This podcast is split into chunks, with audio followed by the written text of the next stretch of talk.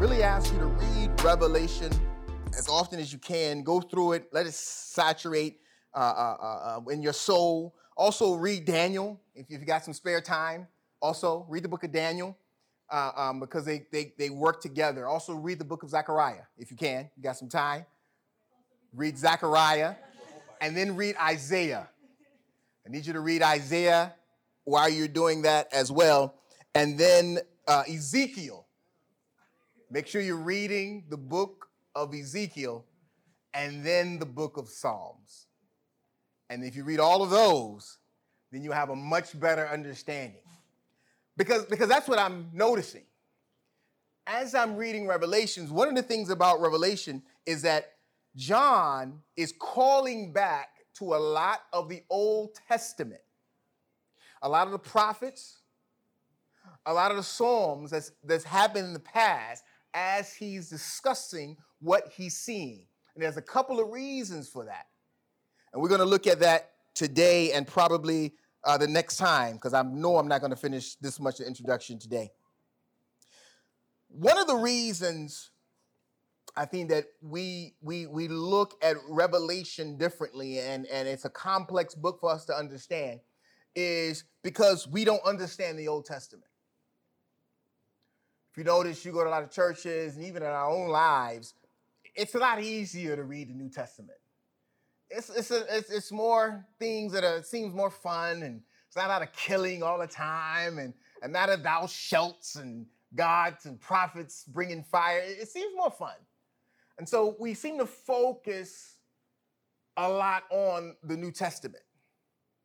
But if you think about it, the apostles, Paul, even Jesus, when they talked about reading the Bible, when they talked about opening the scriptures, they were talking about Genesis, Exodus, Leviticus, Numbers, Deuteronomy, Joshua, Judges, Ruth, First and Second Samuel, First and Second Kings, First and Second Chronicles.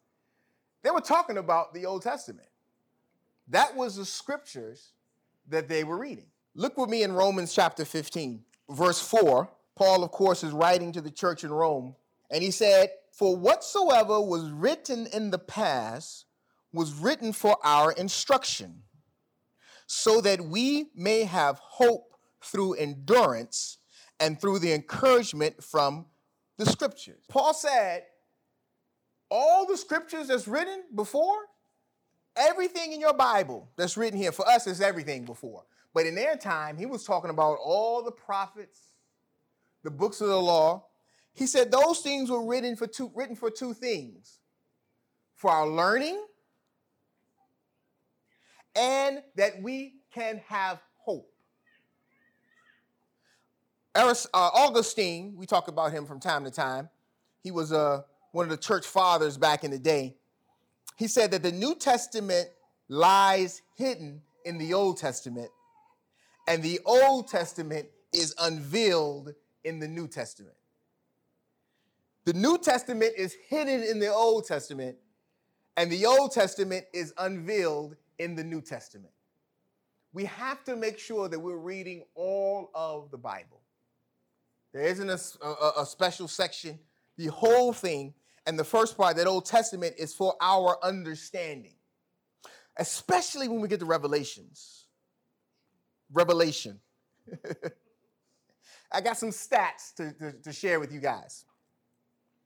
Of the 404 verses in the book of Revelation, 278 of them make some reference or some allusion to the Old Testament. That's 69%. 69% of Revelation points to, makes allusions to, or reference the Old Testament. More than half. To understand Revelation, you have to have some understanding of what's going on in the Old Testament. The books I shouted out when we look at Revelation, when we really get deep into it, we're going to see him calling out to Isaiah, the book of Isaiah, and the prophecies that Isaiah talked about. We're going to see the book of Ezekiel, who was another prophet, and the prophecies that he brought. We're going to see Zechariah, and references to the book of Zechariah and prophecies that he brought. What's interesting about each one of those folks, Isaiah, Ezekiel, and Zechariah, they were all prophets during the time that God's people were under extreme suffering, extreme persecution, extreme tribulation. And that's going to be key, again, to understanding what's happening in the book of Revelation. How many books in the Old Testament? Anybody? Like a class. How many books in the Old? How many books in the entire Bible? Let's start there. 66. There's 66 books in the whole Bible. The New Test, the Old Testament. Ha- uh, I'll help you. The New Testament have 27 books. The New Testament there are 27 books. So how many books in the Old Testament? Not quite. 39. Yes, there are 39 books. you had, had, to carry that, carry that too. Of the 39 books in the Old Testament,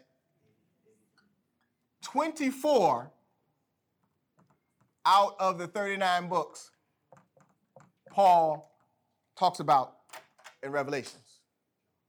John, thank you. 24 out of all 39 books in the Old Testament, John references, alludes to, or calls out from 24 of those books. Here's a few verses. And, and, what, and what you're going to see, a lot of the a lot of the images that John talks about in Revelations are new and exotic to us. But remember, Revelation was written around the time, somewhere around the upper 90 AD. Jesus had left about 60 years ago. There were people still walking around who knew Jesus, who talked to Jesus. People knew what happened, you know, with, with the crucifixion and everything. These people, the Jewish people, the people that John was writing to, they knew the Old Testament.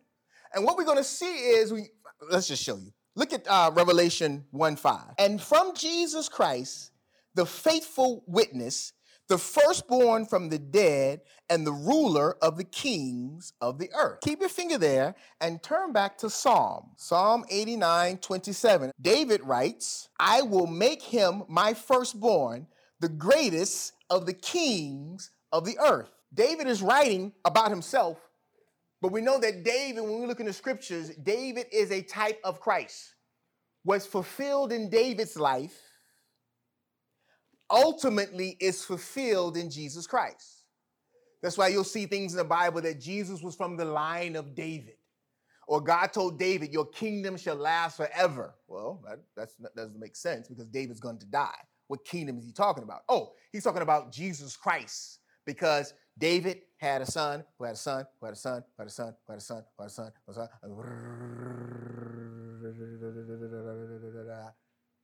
Had a daughter who had Jesus. So Jesus is from the line of David.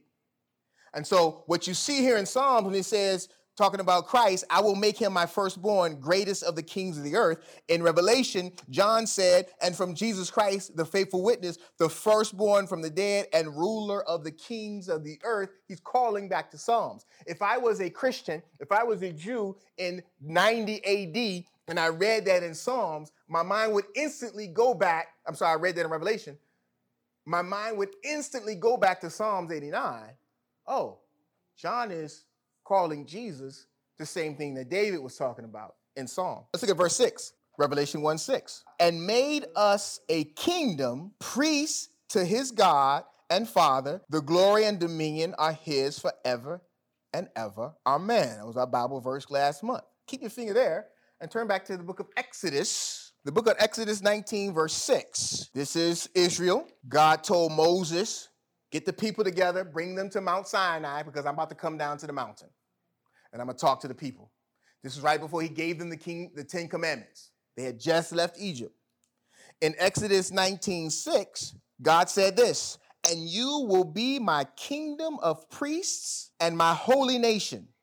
These are the words that you are to say to the Israelites. When the Christians in 90 AD read this letter from John, and they got to the section where it says, And he has made us a kingdom, priest to his God and Father, they went immediately back to Exodus because they knew the Old Testament like the back of their hands. And they were like, Oh my goodness. What John is saying is that we, the church, are the people that God, Yahweh, was talking about on Mount Sinai.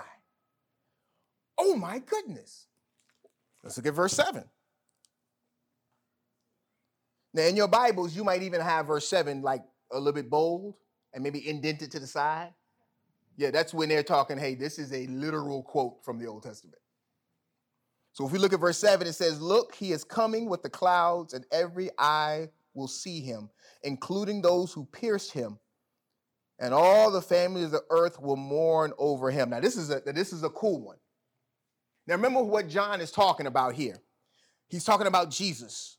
If you go back up to verse 4, grace and peace to you from the one who is, who was, who is to come, and from Jesus Christ, the faithful witness. So he's talking about Jesus. The man who was walking around here about 60 years ago, turning water to wine, healing the blind. The man who they, they, they had a trial, they crucified him.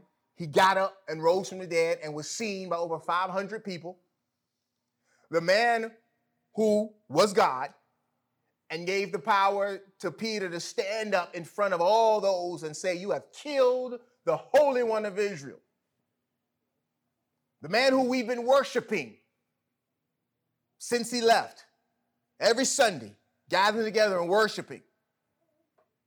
That man, Jesus Christ, Paul says, Look, he is coming in the clouds, and every eye will see him, including those who pierced him.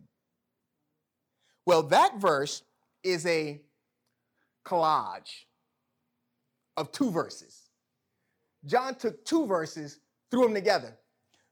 Turn to Daniel chapter 7 with one finger, and with the other finger, I want to show you this. I'm, I'm, taking my time going through this because I want to let you understand the things that we see in Revelation are like, oh my goodness, what is that? The folks who read it during the time knew exactly what it was because they knew the Old Testament. They had studied the Old Testament. And so Paul is just calling out these things and they're like, oh yeah, we know we talking about. Next, next section. In Daniel chapter 7, verse 13. Now I'm gonna put a plug in here. If you have not gone through and studied the book of Daniel, you're in luck. We did a series in the book of Daniel seven years ago, 20 years ago. we did a series in the book of Daniel uh, it, it started our World Engine series. We went through the whole book. So you can go back to our podcast, scroll back, scroll back, scroll back, and you'll see the first Daniel introduction um, to really get a good understanding what's going on in Daniel. But in Daniel chapter 7, verse 13, I'll read that. Daniel is having a vision. And I think Loiza went, I mean, Padilla went over this last week. He talked about Daniel's vision of the four beasts. Y'all remember that? So this is the vision that Daniel had of the four beasts. In verse uh, Daniel 7, verse 13, he says, I continue watching the night visions, and I saw one like a son of man coming with the clouds of heaven.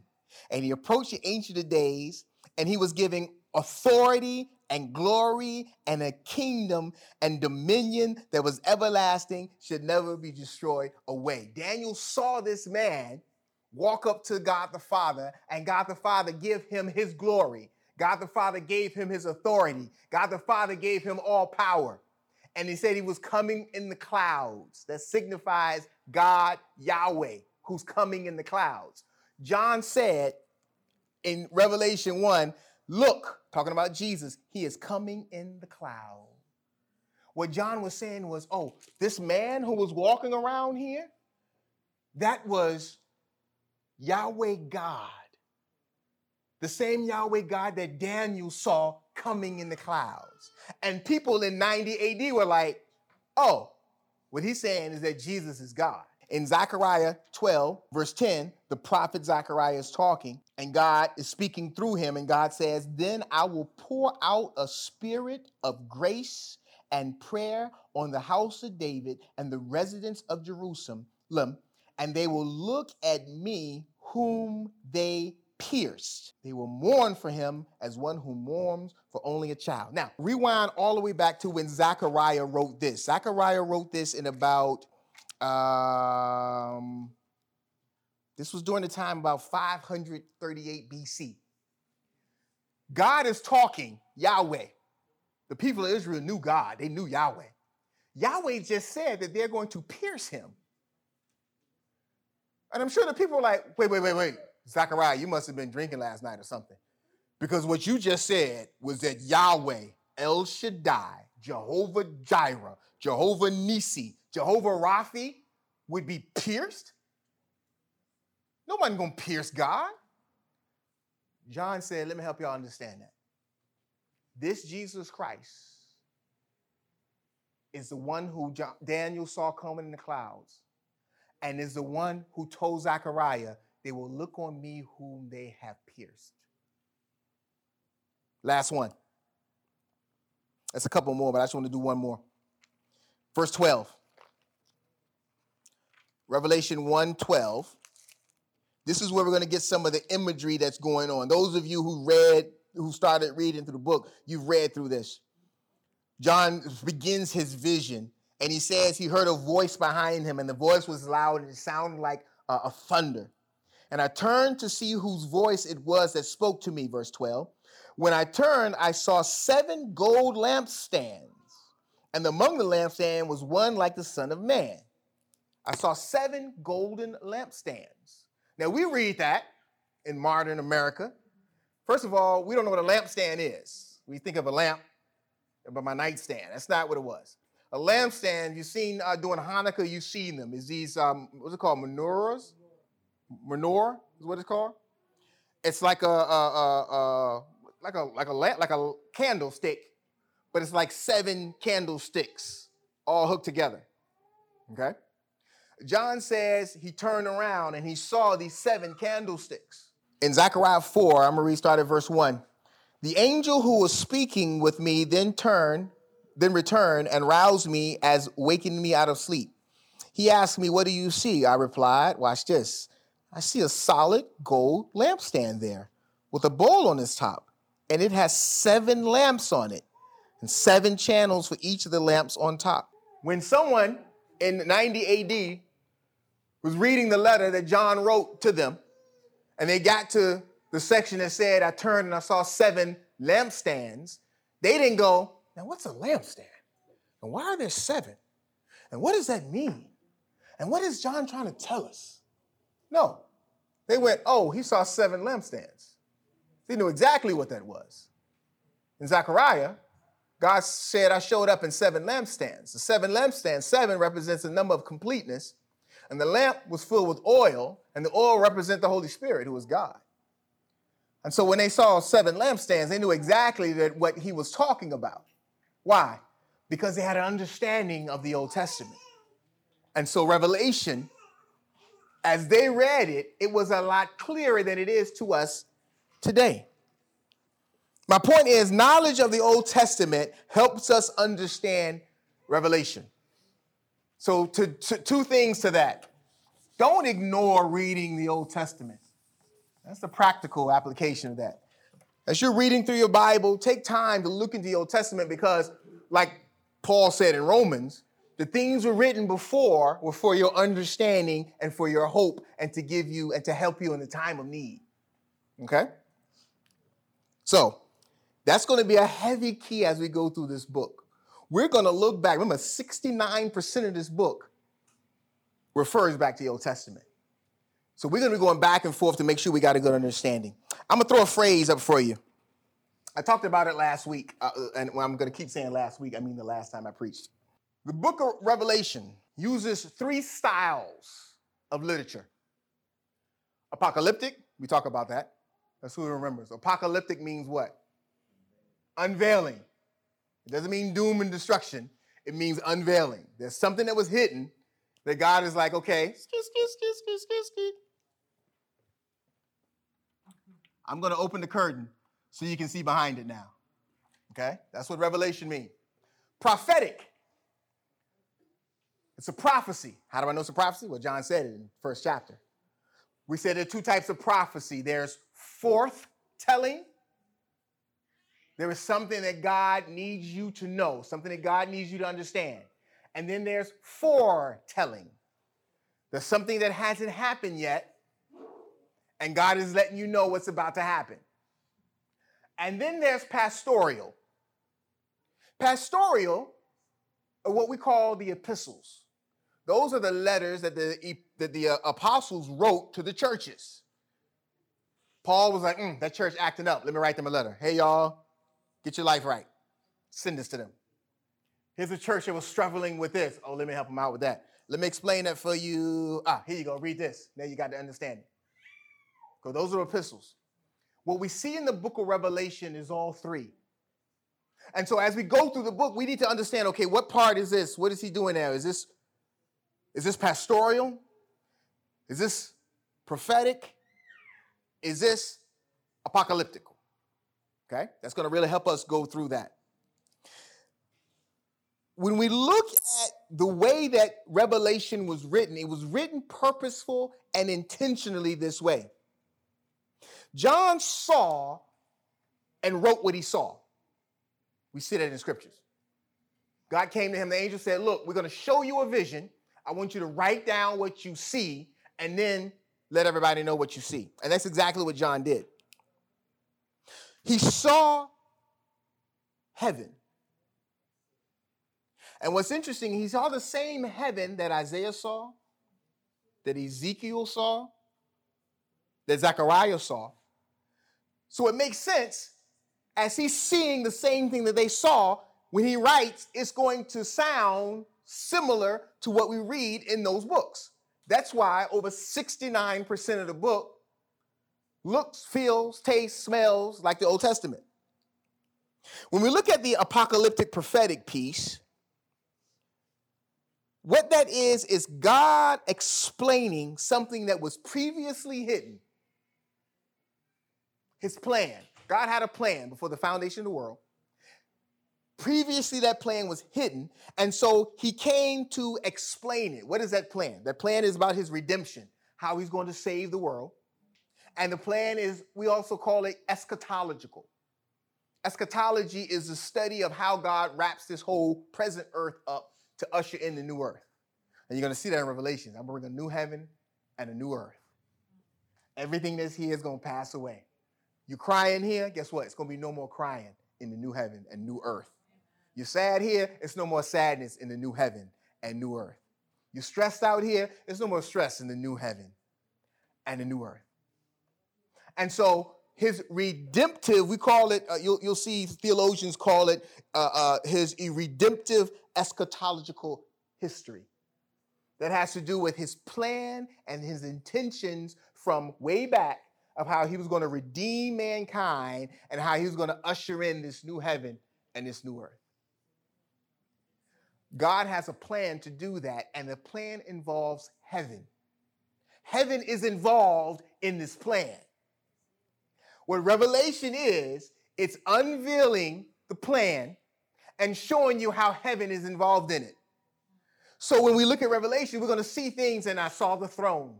And around the throne, there were 24 elders. And they were saying, Holy, why, John? Oh, because I'm giving you the redemptive eschatological plan.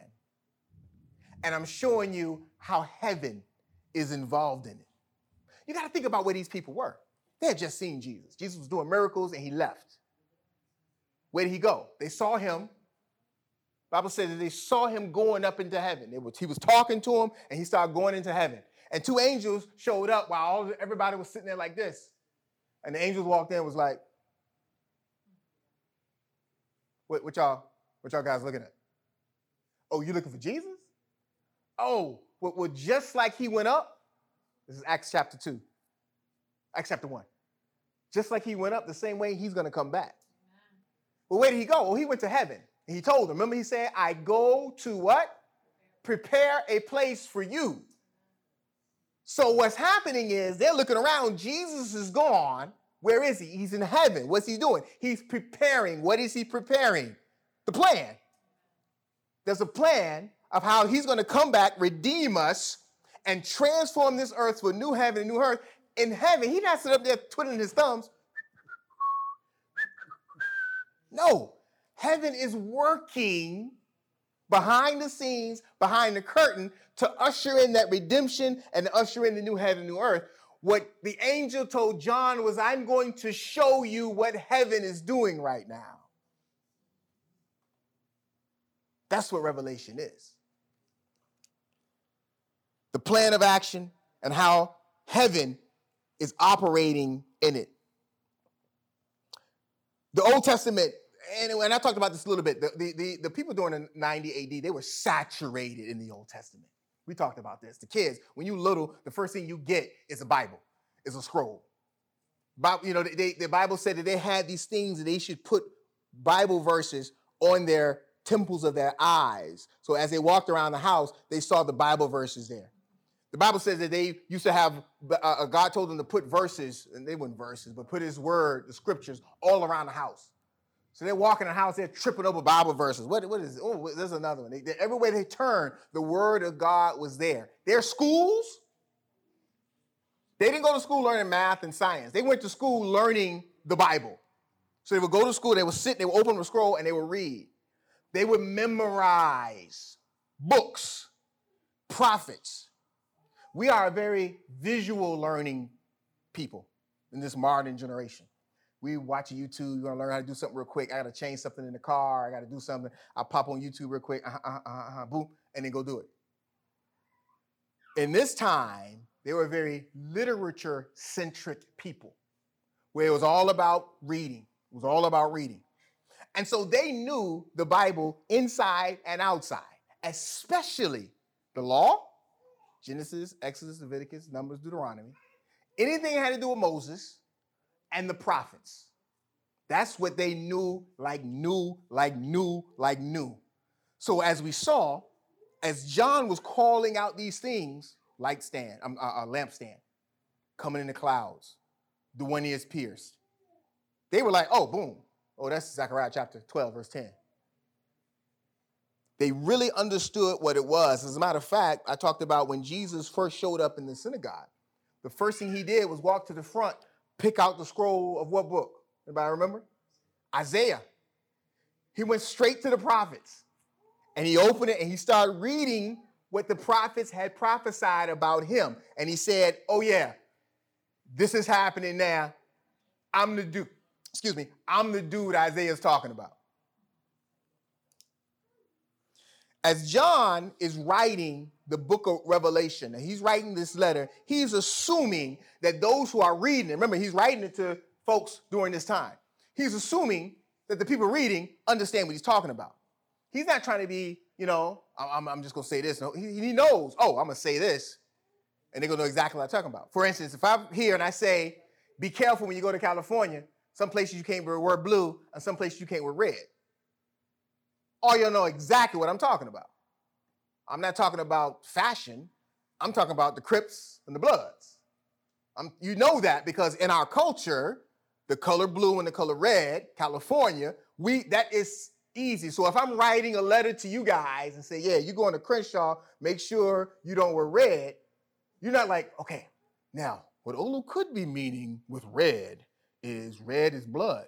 The blood is red. And red blood is in your body.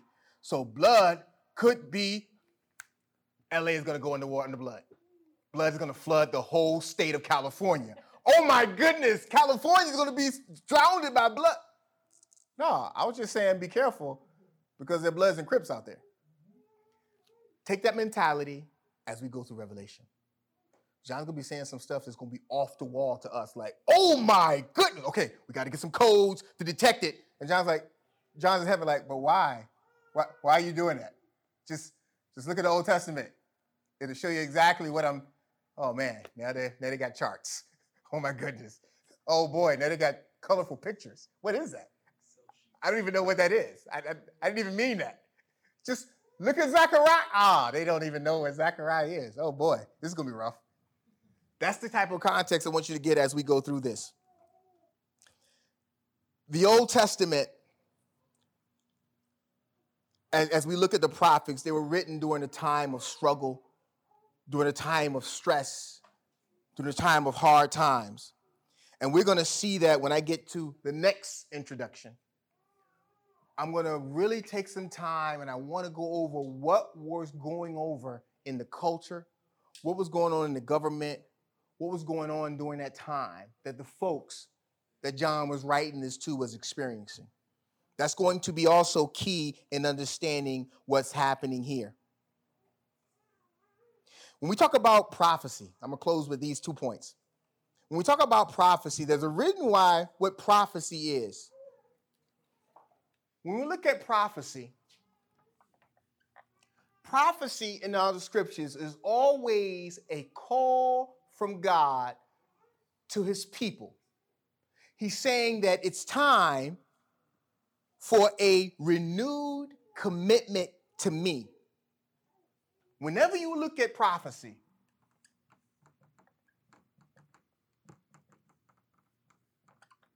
God is saying, hey, you guys have dropped the ball. You guys have, you were doing right, and now you way off, you off left now. So whenever we see the prophet stepping up, it's God saying, hey, hey, hey, get your attention back on me. Hey, hey, stop focusing on that. Here, here. There needs to be a renewed commitment towards me. Also, the commitment is to God The commitment is to God and the commitment to his laws. Whenever you see prophecy in Revelation, which is a prophetic book, you're going to see God saying, hey, hey, hey, hey, eyes here. You lose, you're losing focus. I'm, I'm seeing you drifting. You started off good. Now you're doing this. I need your focus back. Commit back to me and commit back to my laws. You're also going to see whenever prophets show up, not only is renewed commitment to God and to his laws, but you always see there's a temptation to compromise.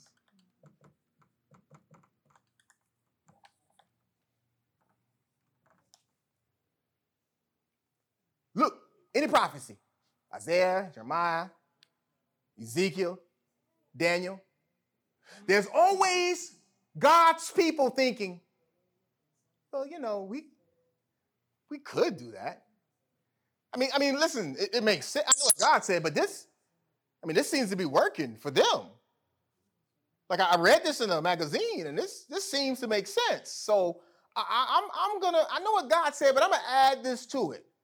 Well, I'm gonna do a little bit of this. God said, hey, hey, hey, hey, eyes here. I need you committed back to me to my law, and I need you to stop compromising.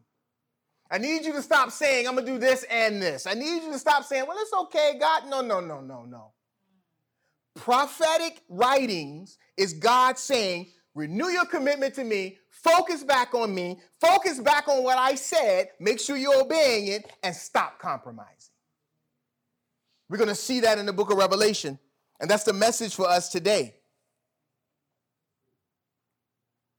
The reason why he wrote this also in apocalyptic was for a couple of reasons. One, the folks during that time, as I said before, were very familiar with that type of language. They had some folks who they held as heroes. The first one was Moses. Anything Moses said, it was all it was all in all good. There was Daniel, and there was Isaiah, and there was David. If you were Daniel, David, Isaiah, or Moses, that was the top four. What, what's that um rock formation that had the president's faces? What's that called? Mount Rushmore. The Mount Rushmore for the people during that time would have been a carving of Moses' face, David's face, Isaiah's face, and Daniel's face. Those were the three guys. So they were very, they had an affinity to this type of writing. When we look at Daniel, Badia went over it last week. Four beasts came out. And This beast came out and had three ribs in his mouth. It represent the Greeks. Now, were the Greeks a bear with three ribs in his mouth? No. Was the Romans a leopard with with uh uh uh, uh, uh not uh, the Greeks with a leopard with the with the four heads? No. They weren't a leopard with four heads, they were people. But it was this type of literature that they understood what it meant. Oh, that means they're going to be fast. A leopard with wings? Well, that means they're going to conquer and they're going to conquer fast. And Padilla talked about that last week. Hebrews knew about it. Apocalyptic literature was timeless. Didn't matter where you were. It's kind of like um, how many had to read Shakespeare when they were in school? I didn't have I, I didn't have to, I did it. Shakespeare was so hard for me. But even today, you read it, you know, thou thus carriest the blah, the blah, the blah, whatever Shakespeare said. It's timeless. People still today even talking about it. The other part, and this is what we're going to get into next week. The other reason why John decided to use apocalyptic is because he was writing in code. Now, I don't mean some secret code that you got to go to the depths and, and to figure out. I meant what was happening during that time were the Romans, and I want to I don't want to give any sneak peeks into next week because next week is gonna be it's gonna be crazy. It's gonna be crazy. The Romans, I'll tell you this much. The Romans were burning anything biblical. They were burning anything biblical. They were walking around, and if you had a letter from a prophet or you had a letter from a apostle, they were snatching up and they were burning them. The Romans were hearing these Christians talking about this kingdom that was coming and that Christ was coming back. And they knew Christ, they just killed him on a cross. So they got Christ coming back at a kingdom. Talk to me a little bit more about this kingdom he's coming back, because we're the Romans. Ain't nobody coming to run our kingdom. And so what the Romans were doing, and anytime they heard things about kingdom or Christ or coming back, they were snatching folks up and killing them. They were snatching up any writings and tearing it up and burning them. And so John, and, and, and, and this really gonna hit next week. John, during the climate that was in, was like, I'm gonna use apocalyptic literature. Because if the Romans snatch this up and look at it, they're gonna see, and a woman was in the sky and she gave birth, and the dragon came. Oh this is a good book. It's a dragon. Ah, ah. It's a lampstand. A lampstand is talking. Can you imagine a lampstand? This is comical. I should give this to my kid. They'll love this. Oh my goodness, this is like Harry Potter or something. They, he was able to write what he saw in a way that they understood, and that the Romans, who were given the worst persecution known to man to Christians, they picked this up and be like, oh, this is just some more superstition. That's what they called it, by the way. The Romans used to call Christians superstitious because they didn't believe in all their gods. And they used to always get together and pray. They used to help each other out and to call each other brother and sister. And they used to drink the blood of Jesus and eat the flesh. Those are superstitious folks. This is another one of those, oh, this is just one of those superstitious pamphlets. Let it go. But God used that so that he could give the message to the people. Hey, I'm coming back. You might be going through some hard times, but I'm coming back. So while you're going through those hard times, renew your commitment with me. Make sure you're walking in obedience and don't compromise because I got something to tell you. So that's the biblical setting for Revelation. I wanted to take a whole message and set that tone the stuff we see, it might be unfamiliar with us, but it wasn't to them. So we have to understand what, what did they see when they saw that? What did they think of when they saw that? Next week, we're going to get into what the climate was during that time, what the culture was during that time. Because it's key to understand what John is writing, is understand who he was writing to and what those people were going through that he was writing to. So, today's message for us as we go into the week. Don't just stay in the New Testament. Paul said that the, all the scriptures are written for our comfort and for our hope. Also, the emphasis on this is on the prophetic, the foretelling and the forthtelling. Make sure, check your commitment out with God. Check it out. How, how's your commitment with the God? Really have that evaluation. You and your God, you go in a closet and you talk, okay, God, really, am I committed to you? It's a good thing to do in marriages too. How committed am I to my wife? How committed am I to my husband? I said a lot. I, but, what's if I had to rate a scale from one to ten? Where would I put my commitment level? Do that with God. Also, my obedience. If I had to take a scale from one to 10, how much am I obedience? Am I at a 9, 10, or am I like a 2, 3? And then my compromise. Do I find myself wishy washy? Do I find myself sometimes, man, I'm good, but sometimes it's like, you know what? I'm a little too tired too, or I don't feel like it, or I'm going to watch this, I'm gonna do this, I'm gonna say this, or I'm gonna act this way, because you know, I know what I'm supposed to do, but I'm gonna get yourself a scale. Commitment to God, commitment to his obedience, and compromise. And see if you're a 10, 10, 10. We're looking for 10, 10, 10s. Father, we love you. We thank you, God, for your word. We thank you, God, for, for allowing us to understand the context of your word in Revelation. Seeing, Father God, that you have seamlessly had a plan and you worked this plan all the way before the foundation of the earth, all the way through the prophets and to Moses and Zechariah and Isaiah and to Daniel, such that by the time John showed up, he was able to refer back to these things you have said before to show that the God has not changed. He's immutable. The same God that talked to Daniel is the same God that's with us today through what we're going through. The same God that talked to Isaiah is the same God that's with us today. The same God that talked to David and Moses is the same God today. And what he said back then is true in Moses' time. It was true in John's time. It was true as the church were going through some of the most heinous persecution the world has ever seen. And it's true in our time today in 2023. You are still God. You are still on the throne. Heaven is still working for us. Heaven is still operating, though we can't see it. What's behind the curtain, though we're going through hard times, though we go through suffering, though we go through pain, though we go through confusion, heaven is still working. Christ, you said, I go to prepare. And you are preparing that new heaven and that new earth for us. Father, I pray that you'll be with us as we go through Revelation. Open our eyes, pull back the scales, pull back the curtain so we can understand what your word is to us through the apocalyptic literature, through the prophetic literature, and through the pastoral literature. We love you. In Jesus' name I pray. Amen.